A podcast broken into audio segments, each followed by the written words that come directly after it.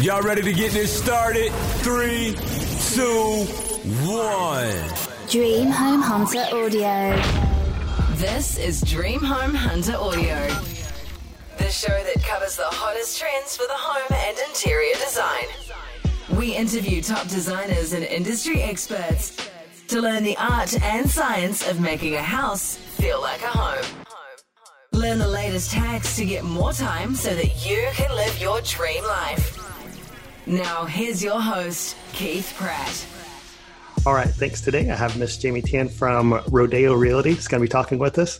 I'm uh, I'm excited because actually I'm a little bit more of a fan as well. When I first wanted to get into real estate a few years ago, when I transitioned from tech and the service industry, uh, I knew that online marketing was really important and social.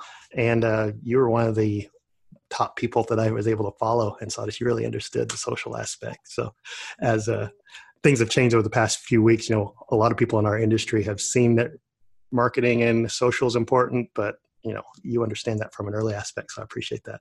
Uh, just let people know, since I know you as a fan, but let people industry, how did you get started and what did you do before real estate? Yeah, so um, I got into the real estate industry actually in 2012. Um, I, at the time, I was actually studying at UCLA. I was an undergrad at UCLA. I was studying environmental science, and I, I was also working part time at a law firm, um, being like a legal assistant to a couple of attorneys. Mm-hmm. And um, I was working on my LSATs and law school applications at the time. I actually had just finished my law school applications and LSATs. So mm-hmm. I, um, you know, the last senior year, the course load wasn't too bad. So I was like, I kind of want to do something on the side.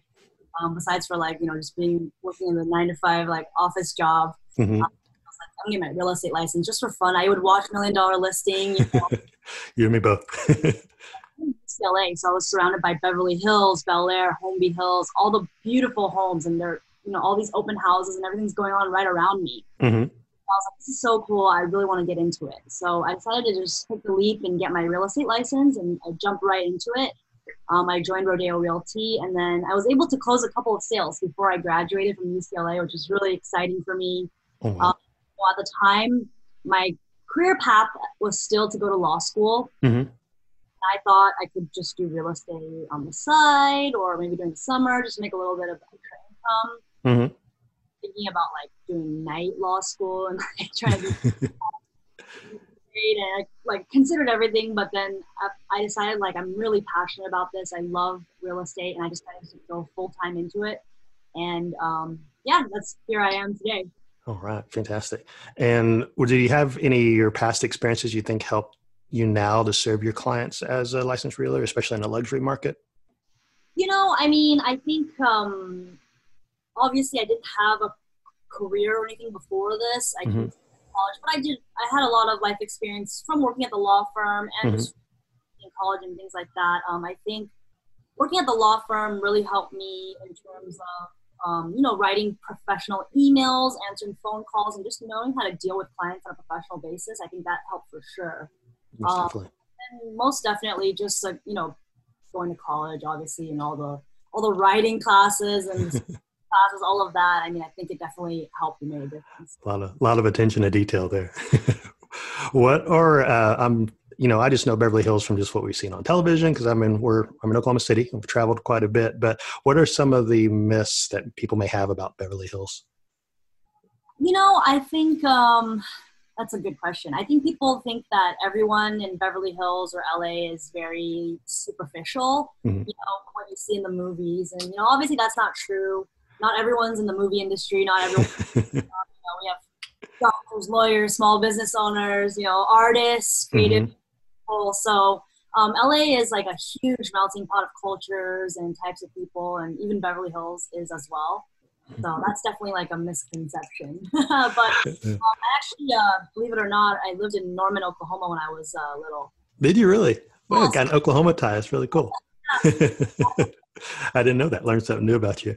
Uh, what's a highlight of not necessarily Beverly Hills or even Beverly Hills in that area? What's a highlight that people might not be aware of? Um, you know what is a highlight in Beverly Hills that a lot of people don't know about? Like when the tourists come, they all come see the Beverly Hills sign, the Hollywood sign, you know, Santa Monica. We have this beautiful park in Beverly Hills called um, the Greystone Mansion Gardens. Oh wow!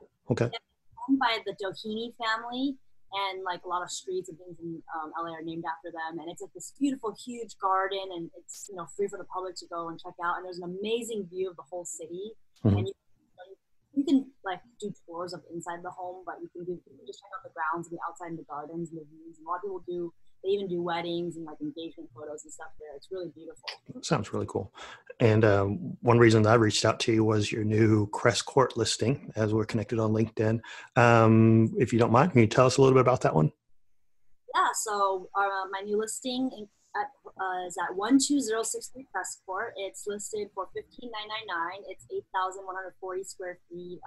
Um, over half acre lot and it's got amazing panoramic view. So behind me here, the virtual background is mm-hmm. the front of the house. So you see the there, and um, you know the sunsets are just absolutely spectacular. Beautiful. Thanks for giving us a little bit of a tour of that. And on a personal note, um, if you could remove all barriers and constraints, what's a who's a dream client that you'd love to work with? yeah, it's a funny question. You know, I was thinking about it, and I was like, I think I would want to work with Elon Musk. He just uh, listed for sale by owner all of his houses. he did. that might might be able to speak that to existence. He's a guy that I think would uh, appreciate the social understanding. And uh, if you had to narrow it down, what does home mean to you? Yeah, that's a great question. I think um, home is where you feel safe. It's where you can, you know, it's at the end of the day where you come home and you can relax, you feel safe, and you can have happy memories with your family and enjoy food. And I think that's just, you know, the most important thing. Most definitely. And uh, besides working in tech, I've also worked in the fine dining food service industry. So I always like to close with a food question. Where's a place that you've been wanting to go eat that you've been missing lately? yeah, I mean, I, I'm missing restaurants so much. And one thing that I love to eat is uh, Korean barbecue. You know, in Los, I live in Los Angeles, and we have an amazing Koreatown. Um, I think we actually have like the biggest population of Koreans outside of Seoul or something like that. That's what I heard. Yeah. So like I'm Chinese. I you know I've been learning to make Chinese food at home and stuff, but I can't make Korean barbecue. You know, I have a little Korean barbecue grill at home. I try to make meats, but it's not the same as when you go to a big Korean barbecue restaurant. Exactly. You have all the side dishes. It's so much fun you with all your friends and you gather around and really Hopefully, we get to experience that soon. Uh, what's the best way for people to get a hold of you or contact you? Um, two ways. Uh, one way is Instagram. My Instagram handle is just my first and last name, J A M I E T I A N. Mm-hmm. Uh, DM me. And then other way is my cell phone. You can call or text me 310 717 1321. All right. Thanks for talking a little bit. Jamie Tian from Rodeo Realty. Hope you have a great day. Thanks for sitting with me. Happy birthday. Thank you. Join us each week on Dream Home Hunter Audio. If you have any questions about buying or selling your home, give us a little time so we can save you a lot of time. Contact us at keithpratt.co or call Keith at 405 320 9776. You all won't forget about us now, will you? And remember to subscribe to this podcast so you won't miss an episode. Dream Home Hunter Audio. The Keith Pratt Collaborative.